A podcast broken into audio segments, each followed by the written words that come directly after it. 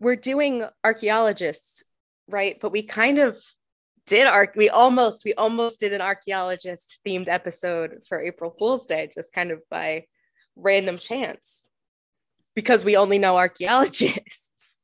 Newsflash, if you thought that the April Fool's thing was us putting on funny voices, it was not. It was not. we let three of our friends take over the show and pretend to be us. And we let them pick any ladies that they wanted since the theme was just going to be April Fools. And because they're all in our field, our three friends all picked like archaeologically related, not all archaeologists, but like archaeological based type stuff. So, mm-hmm. yep, hilarious. This modern world of science and invention is of particular interest to women.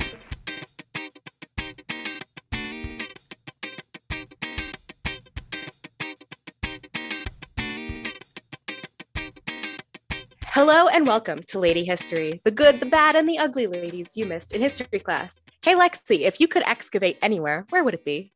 Your mom, just kidding. um, if I could excavate anywhere, like there's no moral repercussions or like cultural repercussions. Like I can just do whatever I want. No, any okay. anywhere you. If want. I can just do whatever I want, I really want to excavate North Korea. All the juicy, good Korean archaeology is in North Korea, and you can't go there as an American and dig holes. So North Korea, the whole thing, not just one site. And Haley, what's the cringiest thing about old timey archaeology?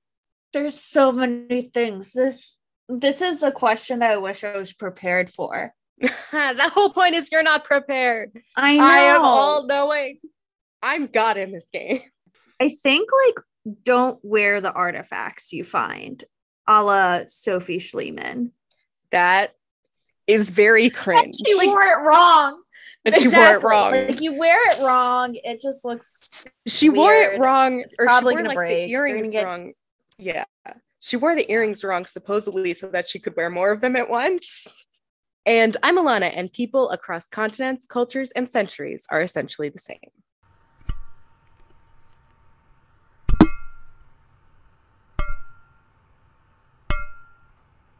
Right. So, what are we going to talk about here? Okay. So, we have a couple of interview okay. questions for you. First of all, hello, Hi. listeners. we have a, a very special guest today for the first time in a while, um, real life archaeologist, Dr. Susan Johnston, who the, all three thank of you, us thank had you. A, Yes. we all had a class with her at some point, and I actually went on a dig with her. Yeah, multiple. So, who is her favorite?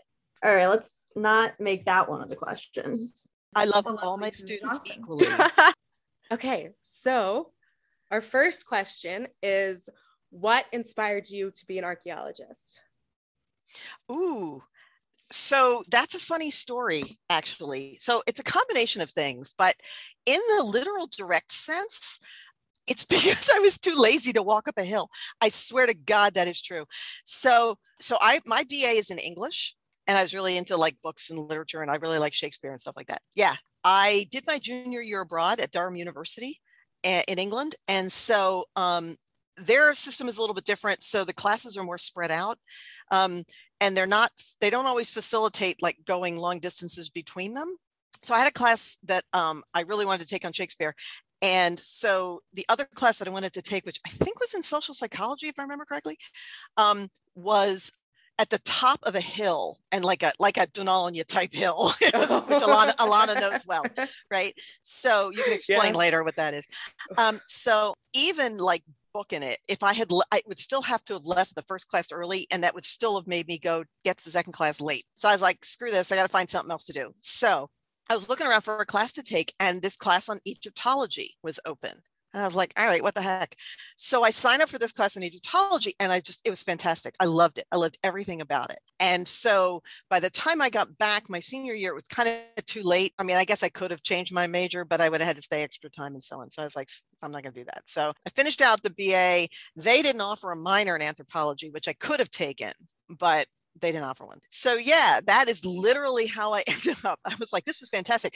And that story is particularly funny because my father is an anthropologist. I don't, I don't know if you guys know this, but my father was a biological anthropologist. And uh, yeah, shout out to dad. He died in 2020. It was very sad.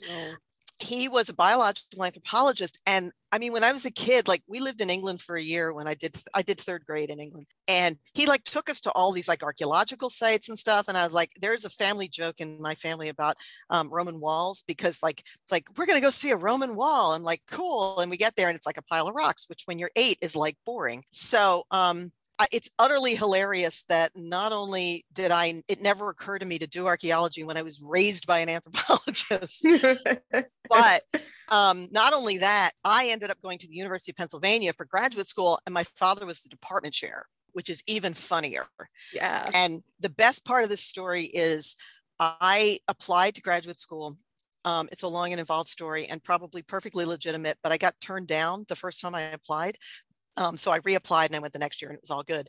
But my father was the graduate like advisor. And so I have a signed rejection letter from my father because he was the one that, and by the time I got the letter, like I knew about it, but this was back in the old days when you actually got physical letters, you know? So yeah, I have a signed rejection letter from my father telling me I can't, I was not accepted to the graduate school in anthropology at the University of Pennsylvania. It worked great because um, he and I were about as far apart you could be and still be in the same discipline. So his specialty was actually studying living people. So he was inter- interested in like the interaction between biology and culture. And he worked in Guatemala for a long time and was sort of looking at like issues of nutrition and like how people made cultural decisions about who got food and, you know, that kind of stuff whereas I was interested in, you know, long dead people. So, you know, it was, we, I did have to take a class from him because it was a first year program, but it was great because, you know, I, I took it, I think I did officially audit it rather than get a grade because that just seemed to bridge too far. So anyway, yeah, so that was, that was how I got into archaeology. It was because I, I just, I took this course in Egyptology and it was just i loved it i just thought it was the coolest thing ever and i i loved literature i loved my english major but i didn't know what i wanted to do with it like i didn't want to do any of the obvious like journalism i toyed briefly with going to law school you know that was about it but yeah then i took this class and i was like now i know what i want to do so there you go Dún Ailinne, the dig site that we went on to for context listeners, is at the top of this like hill and it's it not, was... it's like if you look at it on a map, it doesn't look, it's really not that steep in the sense of like a rugged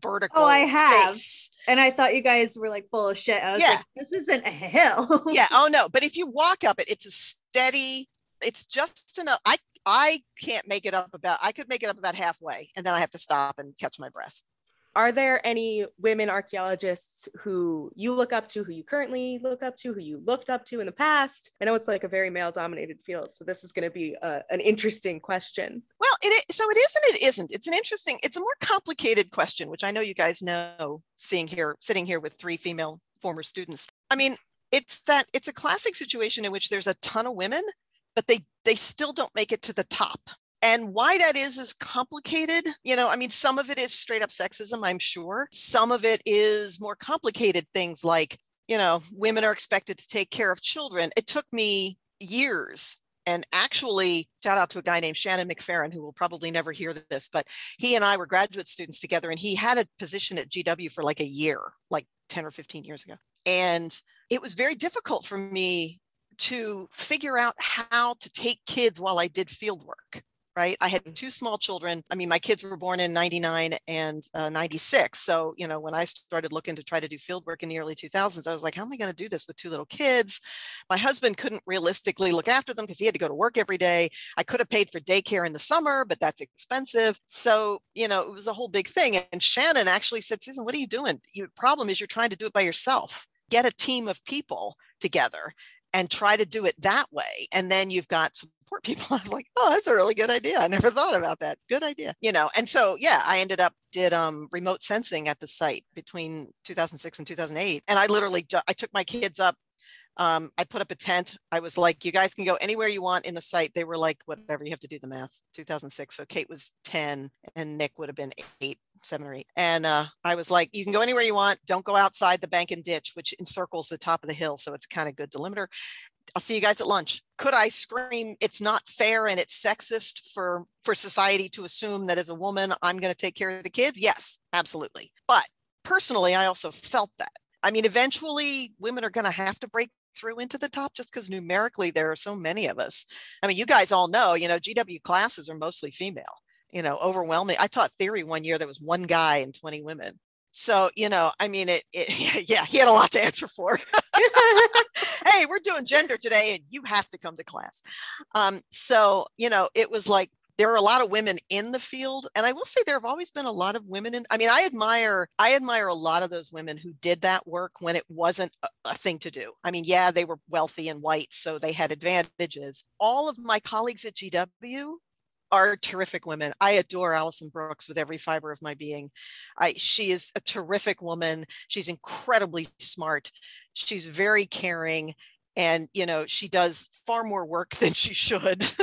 um, you know, and I, you know, she's a, she's, you know, she's terrific. All of the, you know, uh, Ilana Feldman, I mean, she's not an archaeologist, but, you know, Sarah Wagner, they're, they're all really terrific, um, kind of supportive women you know, Atiya Ahmad, who's also sociocultural, um, you know, who I see fairly regularly and are very are very supportive of each other, which I also think is really cool, you know, when they could easily be competitive. So yeah, I pretty much any woman in archaeology I admire. I mean, you know, the older the better because it was harder then. It's always been a field that attracts particularly like physical women because of field work, women who like to be outside and and I think they tend to also be really, which is not to say you can't be strong if you work in a library, but I just, you know, they're very they're always very kind of strong, no nonsense women, and you know, I I admire them enormously. They had to do that stuff. I mean, you know, it's relatively easier easier for you guys, you know, to do this kind of stuff because of what they did. Um, so yeah, I I would say absolutely I admire them. I guess related to that, what has been your experience being a, a woman in a kind of male dominated field, especially field work? Yeah, so I have to say, I mean, honestly, if I tell stories about sexism, it's more from graduate school than it is from being a grown up. I don't want to say that in any way that there isn't sexism in academia because there is, but people are far more aware of it and are less open about it. I, my guess is in your average corporate business setting, you have to deal with a lot more crap than you do in faculty meetings or things like that, just because people are, are socialized to be more aware of those things. I was thinking about this because when you guys asked me to come, I was like, you know, how, how have I experienced sexism in archaeology? and I can't pinpoint anything big. I've never managed to get high level funding, but that's also probably because I work in Ireland and nobody cares about Ireland, at least not in, in archaeology. You know, I, I can't say that that's because I'm female. I mean, you know, it could be, but I, I, I have no proof of that. I have no evidence that that's true. My best, oh my God, I can't believe you just did that stories are things like I worked at University of Rhode Island for seven years, I think, something like that and we ran a program that we did contract archaeology but through the university in rhode island. And i worked with a guy named russ handsman who is a wonderful human being. And he's about 10 years older than me i think but we both have the same credentials, right? We both have a PhD, et cetera.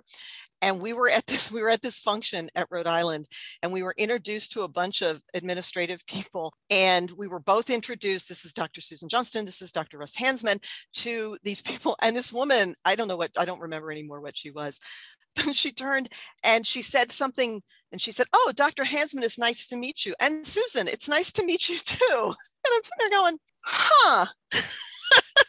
And the reason that I adore Russ Handsman, one of the many reasons, he is the one that corrected her. Mm. And he was like, I think you should probably call her Dr. Johnston, don't you? And she was like, blah, blah, blah, blah, blah. Until otherwise told, Dr. Johnston. It's the death by a thousand cuts stuff my other good story is somebody said to me, an older male archaeologist, we somehow, and I do not remember the context, and it's probably important because otherwise the story sounds really weird. But we are talking about field work, and his comment was women who are working in the field should not wear white t-shirts because they can't help getting dirty in certain places and it attracts the workmen. It distracts the workmen.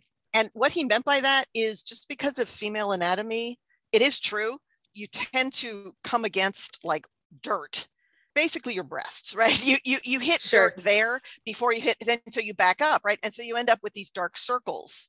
That's a you problem not a me problem. I, I, mean i'm the kind of person where if, if it's just a dumb thing like that it's like yeah that's a you problem. I don't care you know mm-hmm. it doesn't impact me. That's the kind of stuff that you know women deal with all the time So, what are the best and worst parts of being an archaeologist? Oh, the best parts. So I can tell you what I can tell you is what I like about my job, which is I love teaching. You can argue the point, call me bossy because what the hell. Um, you know, I like explaining stuff. I like, you know, I like I like turning people on to interesting new things. I, that really I enjoy that. I like hanging out with you guys because it keeps me from getting old and crotchety. Um, you know, and I like academia. I have worked outside of academia before and there's nothing wrong with it, but it's not, I like the environment. I like the academic environment. I love being in the field mostly because it's hard, which sounds stupid, but it's like, I like that I, have reached the point in my life where I, there are so many things that I do now that I've done a million times before and I still enjoy them, but they're not that much of a challenge anymore. Whereas when I'm in the field, it's like constantly checking myself and learning new things and dealing with people. And I like being outside. I like the macho element of it. I like being down in the dirt. I'm absolutely delighted sitting in holes discussing stratigraphy. I think that is so much. I really get into it. It's like doing a puzzle. That's what I like about. I mean, I like the combination of intellectual stuff and physical stuff that you get with archaeology. You know, you spend part of your time in a classroom and reading and writing and that stuff, and then you spend part of your time out in dirt trying to deal with elements and cattle and you know, God only knows what else. So those that's what I like. What I don't like about it is probably the same stuff most people don't like about their jobs. I don't like some of the bureaucracy that I have to deal with. I won't name names or institutions, but let's just say I'm so tired of filling out forms. And I funding is the biggest, the thing I hate the most. I mean, it's getting money is really, really hard.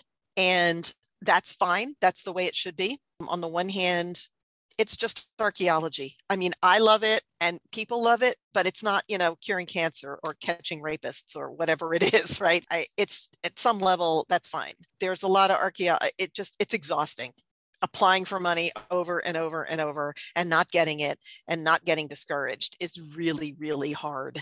I think that's the biggest thing probably that drives people out of the field frankly the difficulties of getting a job. I mean i've been lucky you know i have a husband who has a good salary and i can afford to work part-time which i have done for the vast majority of my professional career.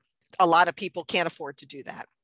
And you know they have to make a living and you know there's only so many jobs in archaeology. Getting a job getting funding all that kind of stuff is the hardest part i think of the field. So yeah that's the pros and cons on from my perspective what advice would you give people i guess like we're lady history other ladies to who want to be in this field? And you kind of touched upon that with the job po- prospect but yeah. going further any advice? What i would say is if you want to be an archaeologist then do what you can do to be an archaeologist. If you can't then that's the way it goes. But if you didn't try then you don't want to you don't want to regret at some point thinking gee, you know, I decided not to put the time in and get a PhD because I was afraid I wouldn't get a job. And I, I will say at some point in graduate school, it did occur to me that I might not get a job. And I was like, okay, fine, then I'll have a PhD. So whatever else I end up doing, at least I'll have a PhD and that's cool. Even if you don't get a job in archaeology, people still have to call you doctor the rest that's, of your life. Doctor, I'll have fries with that. Yeah. yeah. I think there's there's like a tiered thing which you guys are well familiar with right? So i always feel like college is your you've probably, i've probably given you guys at various times the same speech. College is like the last time you get to do whatever you want. So major in whatever you want to major in. Unless you want to go to med school nobody cares okay? You know the fact that you have a college degree means you have a set of skills that are useful across many, many different fields. And so, you know, I would never tell anybody not to major in archaeology or anthropology because they, quote, won't get a job at the other end, right? But having said that, the reality is a lot of people won't. Now, having said that, somebody gets those jobs. Why not you? tell you the same thing I told my son who's trying to get a job in film spend five years see it see how it goes if after five years you feel like you've been banging your head against a brick wall then give it up and do something else right at least you tried I don't feel like I can give anybody advice because the only thing I can say that got me here is persistence, but that's not enough. I also got incredibly lucky. And I will also say that even if you end up doing something else, you can always do archaeology. I mean, they're always screaming for volunteers, you can do podcasts, you can do lots of interesting things that are still in the field, even if that's not what you're getting paid for what are some books you would recommend or like ways of getting that educational knowledge because a lot of our listeners are not Oh. archaeologists. I'm trying to think of what I have read. I read this really. I'll have to. You know what? I'm going to send you guys a list. Yeah, 'Cause I, um. I there was I read a really good book recently um, about repatriation in Australia that was fantastic. I feel like there's something that I have read recently that I am not remembering that I like loved, and I can't think of it off the top of my head. Uh, oh, this is a really good book too, 1491, which is about the year should give you a clue. It's about North America. It's actually technically not about North America. Right before Columbus arrived, it's by Charles Mann. Yeah, that was a re- that's a really good book. I'll poke around and see what I can find and send you some stuff. And we'll put those in the show notes. Cool. Probably links to local bookstores. Absolutely. Yeah. What is like the coolest or most exciting thing you've ever excavated? Like a, an artifact, a thing. I work at Dún Ailinne. Anything we find is exciting. oh my God, it's an artifact. Oh my God, Um, it's so much animal bone. So I what I would say, it's funny, it's funny what hits you. So it's I think people when people think about archaeology, they think about big flashy things, you know, like I just found this gold and oh my God. But the things that I, the two things that I always, you know, people have asked me that question before. And the two things I always think of, one of them sort of makes sense. And the other one I think is probably just a weird thing that was just because of the moment and me. But the first site I ever worked on was an Anglo Saxon cremation cemetery uh, in England called Spong Hill this is going to sound weirdly macabre, but um, you know, if you when you excavate cremations in the past, there's a lot of big chunks of bone because they don't now they pulverize them, so all you get is just like powder. Um, but in the past, there were these big, they're big chunks of bone. So after a while, you know, the first one is like, oh my god, that's so cool, and then after a while, it's like blase, you know, it's like, oh yeah, look, more bone, oh woo. And for some reason, which I will never understand, I was I was excavating this one burial and I found the centrum of a vertebra, which is the part of the vertebra like right in the middle. And just all of a sudden, I, you know, make it mystical if you want, that's fine. But I was just like overwhelmed by the fact that this was a human being that had lived like in around 700 CE. And I was holding this person's spine in my hand. And it was just, it was, it was just incredibly profound in a weird kind of way. So that's that's the one thing the other thing, weirdly enough, was a historic site in Rhode Island that we were excavating, which was the foundations of a house, and it was it was actually really cool because it was at the train station in uh, I think it was West Kingston, I think was the name of the town in Rhode Island. The station master's house had been on this site. They had actually literally picked the house up and moved it across the road at some point. So the house was still there. It was just across the road, um, which is a very strange experience. They were going to put a parking lot in there, so they needed some people to come in and see what was there. So we excavated the foundations of the house, and we were we were excavating. And it's probably not an accident that this hit me so much because I had little children. My kids were little at the time. We were excavating, and we found a silver baby spoon and it's the kind where it's got like a bowl at the spoon at one end and it's got a loop on the end so you can kind of hold it and it had the name Charles on it. And I was like oh this is little baby Charles's spoon. That is so cool. And again I was just like overwhelmed with this you know like whatever happened to Charles? And um, so this would have been like probably late 19th century something like that. So you know it's it's just it's kind of weird things that like hit you in strange i mean we found a glass bead this past in july at Dún Ailinne, which is a freaking amazing. Shout out to james parrott at nyu who has the most amazing eagle eyes because this sucker was three millimeters in diameter. It you know i don't even know how he saw it but he did. Erin Crowley Champeau, who is one of the supervisors uh, on the site, she was just I mean, she was almost in tears. She was so excited over this teeny little glass bead. And, you know, I was like, all right, it's cool, but it's just a little blue glass bead. I mean, there's thousands of these I remember we from the also Iron Age. found a bead. So do you like I can't kind of talking about what you've excavated. Do you have a favorite archaeological time period?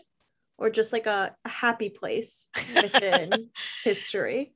I, I mean, I, no. And the reason that I say that, I mean, what I would say is, No, are- that's totally fine. I love I love to hear that. I I I, mean- am a mess when it comes to like what I love to study and what I love love to learn.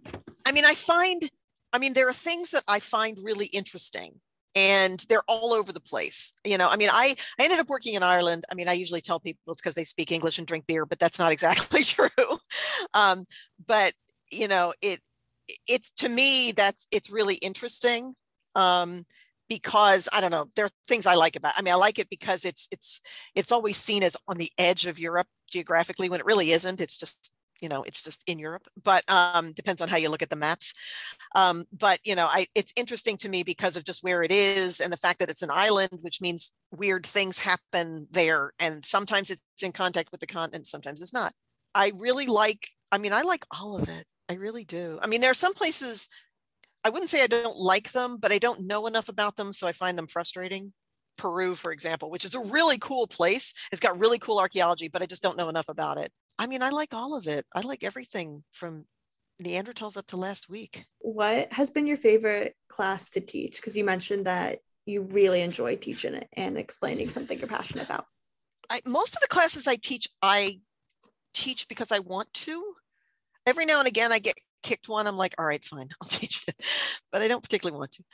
I I mean, I actually I really enjoy intro because I get people who don't know a lot about archaeology or who think they do, but they really don't.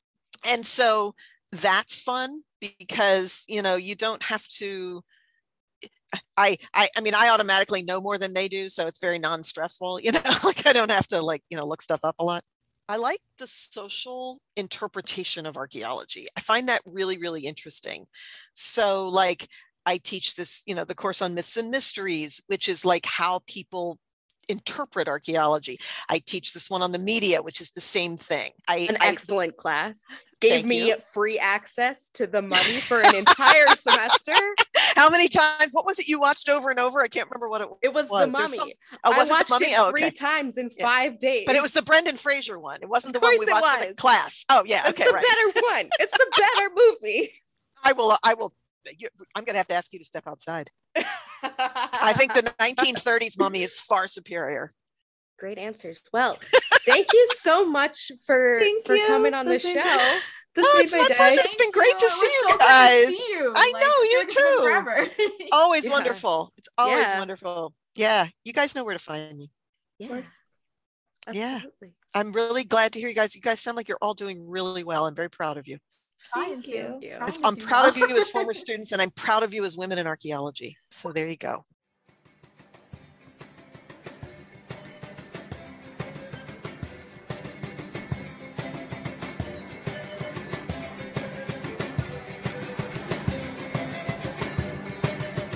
Sign up for our Patreon for all of the cut content from this interview and to keep getting content all November while we're taking a break. We won't be taking a break from Patreon. So prepare for your November Lady History listening by becoming a patron right now.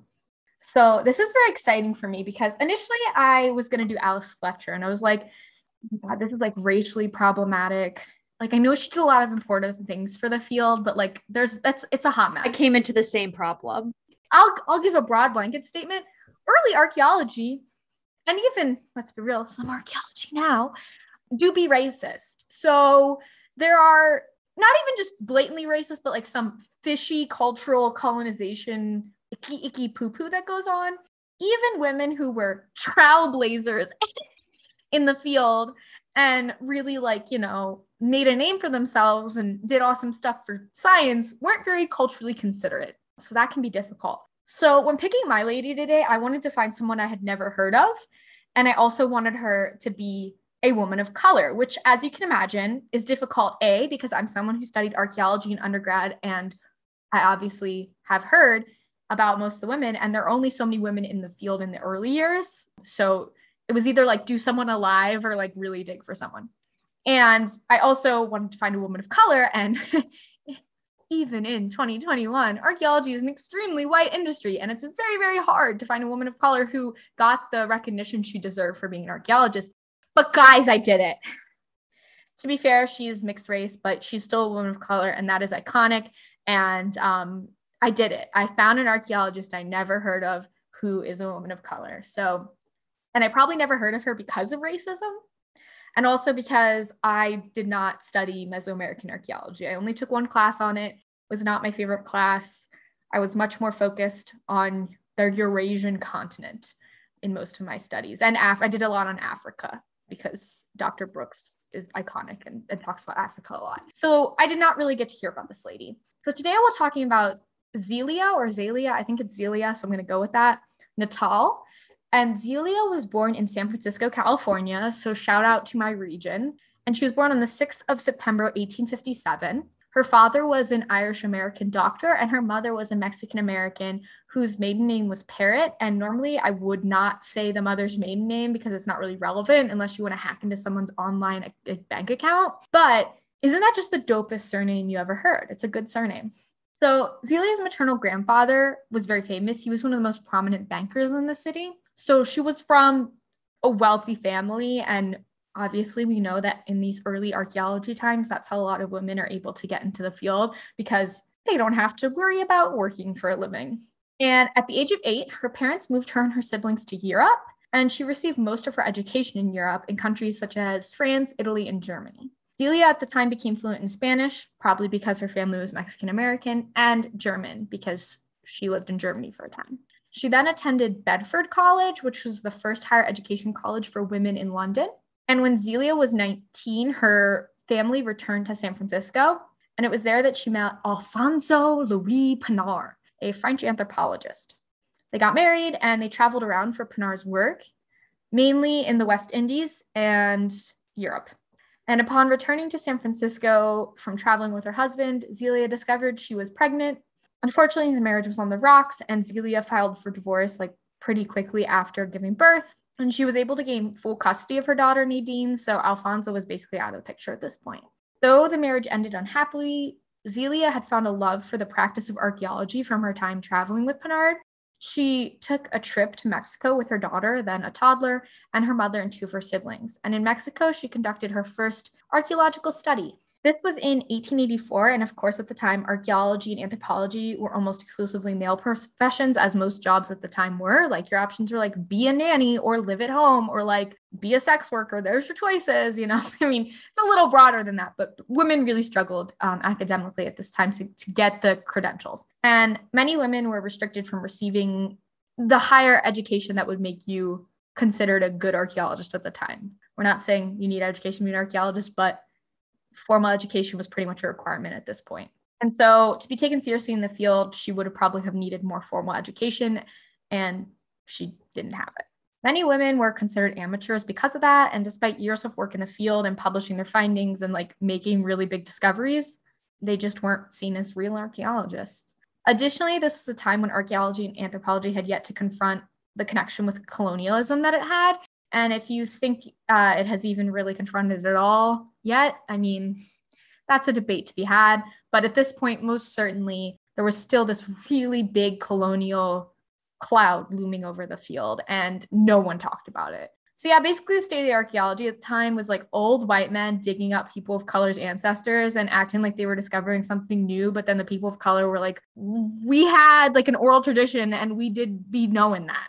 So it was very ancient aliens before ancient aliens. And in Mexico at the time, archaeology was in a really unique place because Mexico was not a major colonial power, but they did have like some status as a nation in a way that a lot of countries that didn't have colonies at the time did not have status. Um, so Mexico was like this like middle ground player. Like they weren't like this huge superpower going around and just pillaging people's shit, but they were like considered one of the big players. And Archaeology in Mexico was being used to form a national identity, something that Mexico saw as a trait of other major nations. So they looked at countries like England or France or America, and they saw that they had these central identities of like what it meant to be from those countries. And that's part of colonialism, like convincing people to be patriotic for the country. And so they wanted to like achieve that. And actually, in grad school, I read a really great piece about the Mexican National Museum's founding and how it was like nation building based. And I actually included a link to it in the further learning. So if you're curious about like that connection. So yes, Mexico is complicated because remember lots of people in Mexico are also mixed race. So they have ancestry that they can trace back to ancient civilizations, but also ancestry from white colonizers. So it's this complicated place. And I could go on and on and on, but I'm trying to just kind of give a broad understanding so that you guys kind of know where Zelia is working now that the background's out of the way, Zelia ended up at the site Teotihuacan. If you're familiar with any level of uh, Mesoamerican archaeology, it's probably one of the sites you've heard of. It's really well known. It's like the inspiration for some scenes in Star Wars, and they like filmed some exterior shots using some of the buildings. So it's a really well known site. And it's really famous for it has a moon pyramid and a sun pyramid that are really, really famous. Zelia studied a series of terracotta sculptures of human heads. She didn't excavate them. They had been excavated by others, but they'd not really been thoroughly documented or studied. They kind of were excavated by those kind of people who like take shit out and they're like, look, I found it. And then they don't do real science. So she came in and she did that. And she also dated the artifacts and she determined that they were from the Aztec culture around the time of colonization of their community. She was also able to determine that the heads were actually part of a larger artifact that once had bodies attached to them, but they were made of a different material that did not survive in the archaeological record. So it must have been some sort of natural material that was less survivable than the terracotta. Uh, her theory was that the figures represented the dead.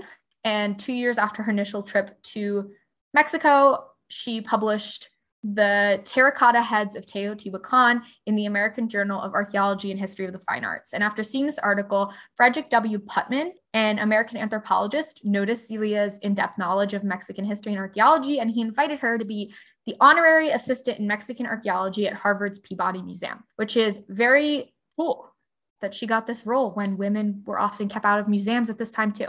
Putnam noted that Zelia had developed relationships in Mexico and was also a really skilled linguist and spoke the local language. Um, you know, Spanish is a colonial language, but many people in Mexico at the time spoke Spanish, so she was able to communicate directly with them. Very cultural archaeologist of her, so she was like super ahead of her time, like doing this cultural and community-based work. Because you know, women usually women are usually nice to people.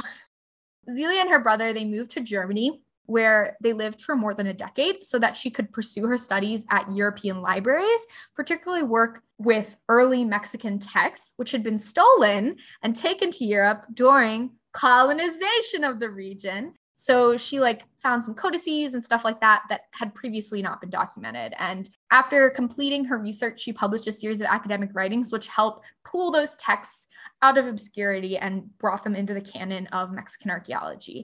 And in 1905, Zelia moved permanently to Mexico. She and her daughter resided in a mansion there, which greatly benefited her research. Many archaeologists, even to this day, travel to pursue their craft because they don't live in the regions where they work. So Zelia was really ahead of her time with this whole idea of living there. And she became a part of the community in Mexico rather than taking her research back to like a foreign museum the way a lot of people did. Her research impacted Mexico directly and stayed in Mexico because that's where she lived. One juicy thing I found interesting is that the racists who promote like ancient aliens and shit might actually have exploited some of her theories. Zelia published a lot of theories, and as with anyone who publishes a lot, she published some things that turned out to be like unsustainable in the future. Like other things have come up that make it seem like her theories probably aren't as supportable as she thought they were. Zelia, she published a theory that Phoenicians sailed to the New World and influenced indigenous cultures in Mesoamerica long before Iquipupu Columbus ever did. And most modern archaeologists would argue that this theory is um, well wrong, but I can see the crazy ancient alien people seeing this and their gears sort of turning and um, digging this kind of thing, pun intended. Zelia's main contribution to archaeology was rejecting the image of Native Mesoamericans as savages and helping many Mexicans embrace the indigenous aspects of her, their heritage. So, a lot of these mixed race Mexicans at the time really saw like the ancient culture as savage and wanted to distance themselves from it and be like, no, no, no, we're cool. We're like European. and she was like, no, wait, like, no. And she showed that ancient peoples in the region had a really strong culture that could be recorded and studied and that there was lots of evidence for. And she kind of dispelled myths about savagery that was such a common thing to say about people in the past in that time and still kind of lingers today. And by doing so, she allowed Mexico to realize it had a strong history and these amazing civilizations, including urban centers, had thrived on the land long before it ever became Mexico. And Zelia was also culturally engaged in doing community archaeology to some extent before it existed as a theory and practice in the field. And she built relationships with locals and learned about what their goals and needs were to help her research better serve them as people. And even though some of it's a little problematic today, it's pretty cool that she was so engaged with the people that were living where she was working. In 1928, Zelia renewed the celebration of the Indigenous New Year in Mexico, a celebration which had not taken place since the time of colonial infiltration in 1519. And she was amazed that her archaeological practice had creating something so alive and vibrant because she was able to return traditions to a community that had lost them. An accomplishment that an individual with Mexican heritage herself must have felt like was a huge contribution to her own people. And of the revival, she wrote to a friend, quote, It is strange to have archaeology produce such lively offspring. You can imagine how happy it has made me to have extracted from the grave of the past a germ so vital and lively that it will set children dancing and singing and observing the sun each year. Zelia passed away in 1932, and since then, her home in Mexico has become a museum, which now houses the National Music Library of Mexico and is run by the Mexican government. So that's pretty cool. That's it. That's Zelia. And I thought it was cool because I never ever heard of her. I do love that. That was a beautiful story. I also Yeah. have never heard of her.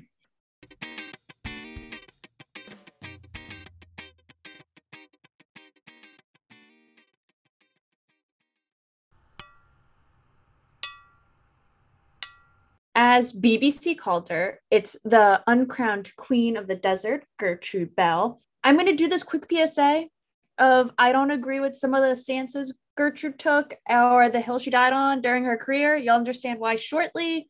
But as Dr. Johnston said, and I really think she manifested this because I don't know why I picked Gertrude Bell. I was just like, you know what? I'm going to pick. I have to pick out of all the lady archaeologists in general. She accomplished a hell of a lot in the field, dominated by men, especially at this time. And y'all know that this is like the late 1800s. That was the norm of all men, even getting just education. She was trying her best with her brilliant brain of hers.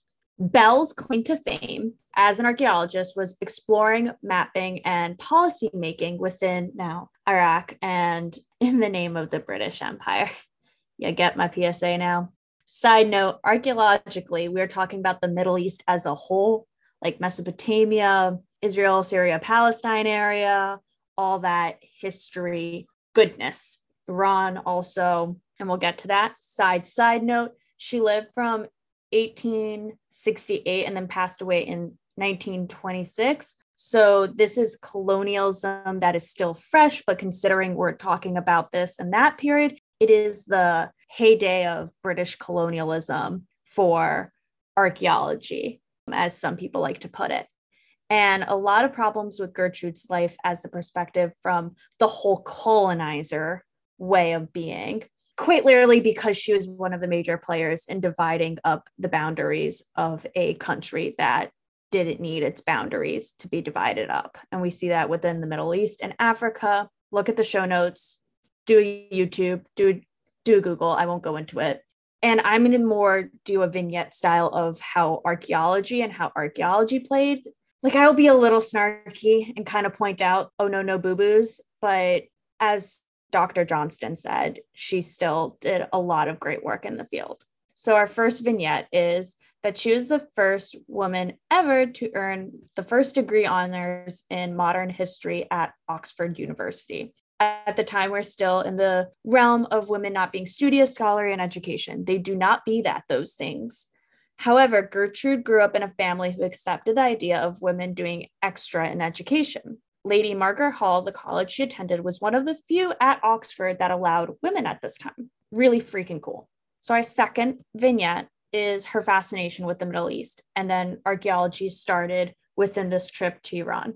Maybe another reason why I picked her, just like deep down inside, I knew I had to talk about this. The year 1892, her uncle was a British ambassador and she went to go visit him at the time. And before the trip, she studied Farsi and continued practicing once in Tehran, which is now Iran's capital. And let me tell you, as a person who grew up around this language, then took one semester, Farsi theoretically is closer to learning English than like some of the Romance languages, but it's hard as shit. You're learning like a whole new way of alphabets because they have like a certain script. It's not the alphabet you're used to if you're coming from an English language perspective. Hard as shit. Applaud, applaud, because in one of the letters she wrote, and this is kind of prelude to my because, she wrote, quote, there are at least three sounds almost impossible to the European through, end quote. And this trip was also the catalyst to her continuing to study archaeology. She was able to publish, and she did publish a travel book of Iran and translations of poems that many still consider to be like the best translations or like translations that are very easy to digest. They're in the show notes. TBH, I can't recommend them as translations because again, I can't translate Farsi myself, but I'll take it from people who have read these translations said, yep, those are pretty good. And now for our third vignette is a deeper dive into the archaeology hole that we've dug. She is the only woman to be working for the British government within the Middle East at this time. Again, amazing. Like taking down those sexism barriers with her trowel, one pick at a time. So, you know the book Lawrence of Arabia.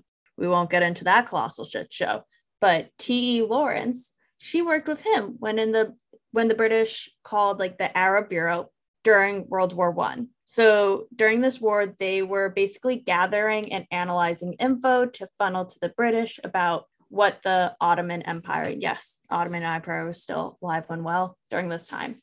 So don't quote me on this because this is more where history gets mumble jumbled and my research kind of like you have to stop at some point, sort of thing.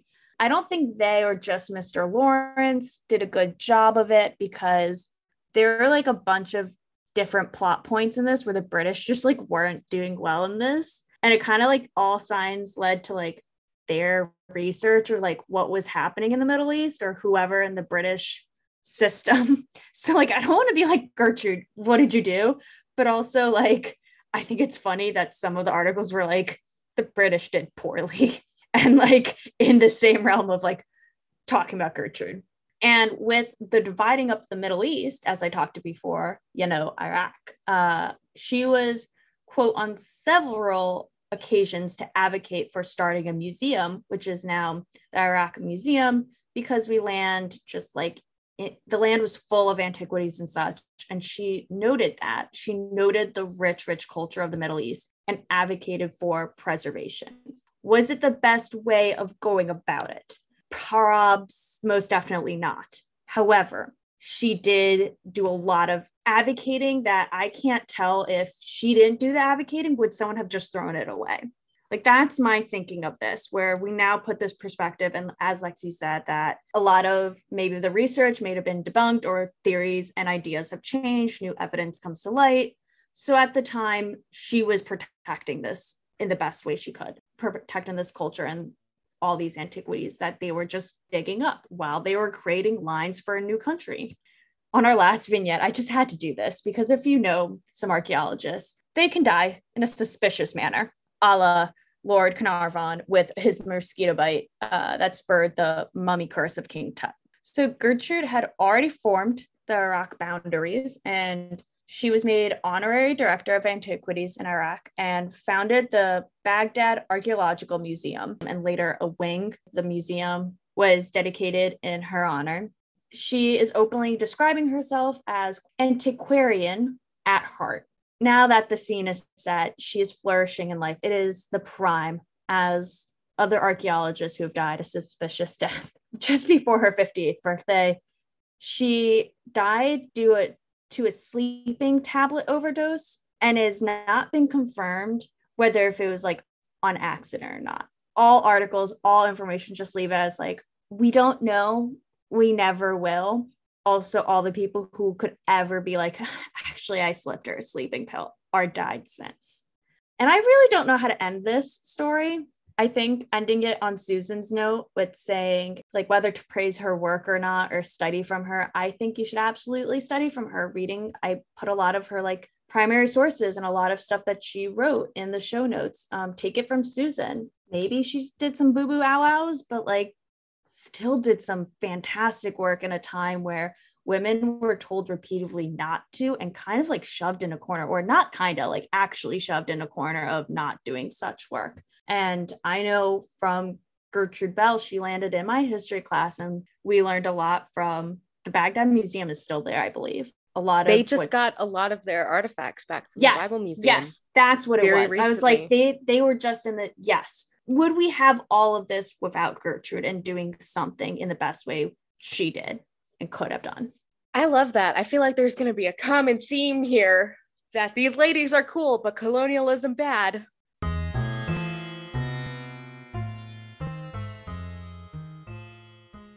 We are taking a break from spooky stuff to talk about archaeologists, but my lady has a spooky witch connection that we'll get into in a bit.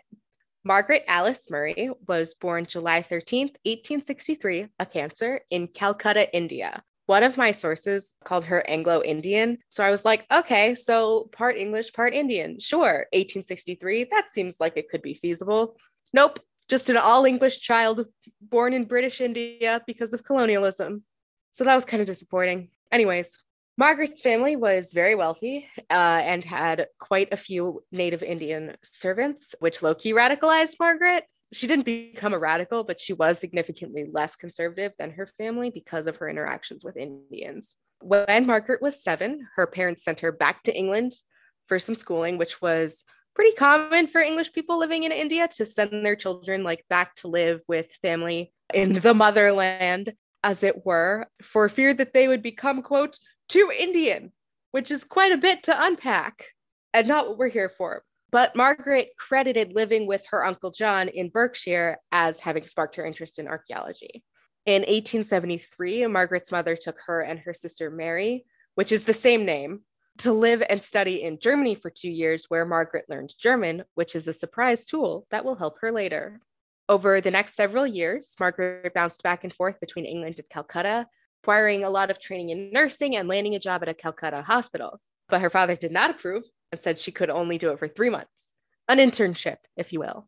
When she tried to get a job as a nurse in England, like away from her misogynist father, the hospital said she was too short because she was under five foot. What? Yeah, she was too short to be a nurse. Short people don't be nurses.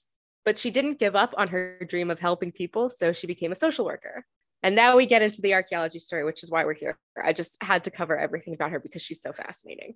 In 1893, Margaret went to visit her sister Mary, who was married and had a baby and was living in India, but who always had academic goals. And Mary told Margaret about some Egyptology classes that a man named William Flinders Petrie was teaching at University College London. I low-key love this man just for his name. And Uh, his yeah, name his name is Petrie. And Mary said to Margaret basically that she had to take those classes because Mary couldn't, you know, she was living in India, she was married, she had a baby, she couldn't like go to classes in London. There was no Zoom school, you know, like we've all been doing for forever. What you mean? There was no Zoom school before computers were like in every single fucking household. Did you know there was no Zoom school before the pandemic? That's Also, not I don't entirely even had computers at this time. It was like or those big computers. I digress. Keep going. There were no computers, but anyway, Computers Uh, was people then. True. And UCL was pretty progressive for the time. They were admitting women when snooty universities like Oxford and Cambridge were not, uh, and were the first British university to give women degrees. So they admitted Margaret in 1894, even though she had no formal education. Uh, it had all kind of been homeschooling type stuff from her mother. And Petrie was really impressed by Margaret. Uh, a lot of the like academic scholarly work about Egyptology was written in German, which Petrie could not speak. But hey, remember how Margaret studied in Germany when she was 10? Hell yeah, super useful skill that made her really valuable in the field. Also impressive to Petrie was Margaret's transcription skills. She started copying and recreating inscriptions from the tombs that Petrie excavated in Egypt for his books and articles, and Margaret became his chief illustrator. She started lecturing in archaeology at UCL in 1896 and basically ran the Egyptology department while Petrie was on digs in the winter. Digs in Egypt are in the winter, early spring, because it's too hot to dig in the summer, which is when most, most other digs take place. Petrie was so impressed that he took Margaret on a dig with him for the 1902-1903 season at Abydos and the 1903-1904 season at Saqqara, which are both ancient Egyptian burial sites.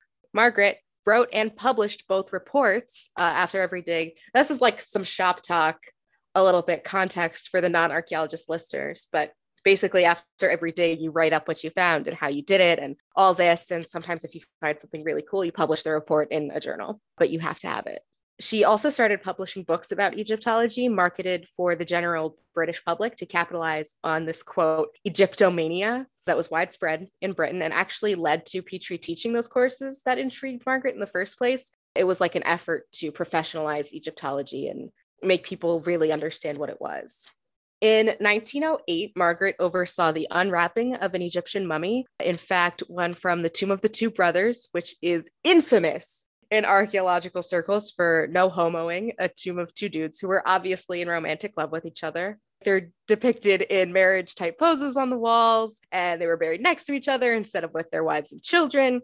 But old timey archaeologists were like, nope, brothers. We can discuss whether or not we should be Best unwrapping mummies. Best friends, guys being dudes. Maybe they were roommates. Oh my God, they were roommates.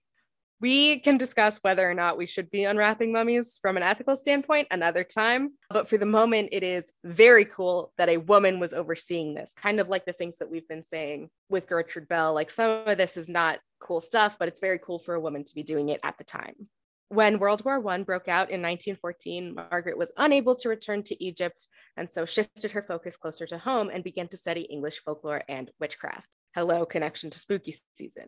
And there's an article in Further Learning uh, a little bit more about what she wrote and how a lot of it was kind of wrong, but it did shape modern Wicca pretty heavily. Give a look at that. That's pretty, it's very cool, but not really related to archaeology, or I, I could make this story go on forever. After the war, she returned to excavation, mostly in the Mediterranean at those like islands like Malta. She was involved in the first wave feminism movement, or as we renamed it in episode 27, the first tributary feminism movement, and was a member of the Women's Social and Political Union and advocated for women's equality at UCL until she retired from the university in 1935.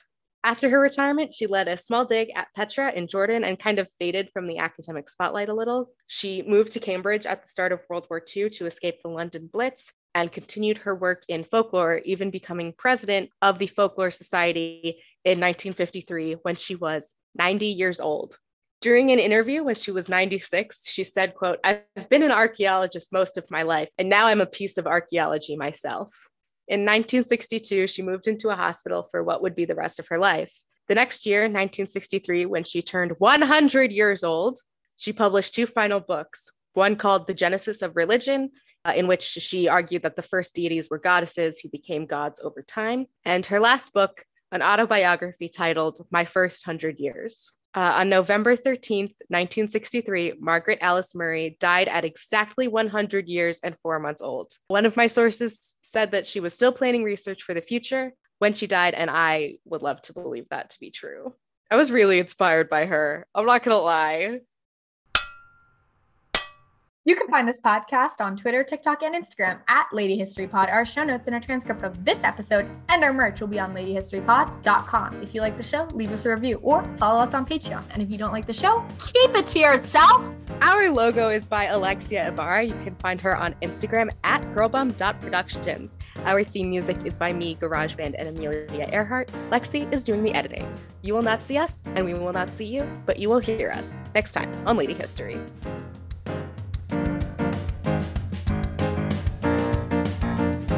Next week on Lady History, it is spooky season and it is the witching hour. So we're going to talk about our favorite witches. Yes, I know I am. Are you? You? Yeah.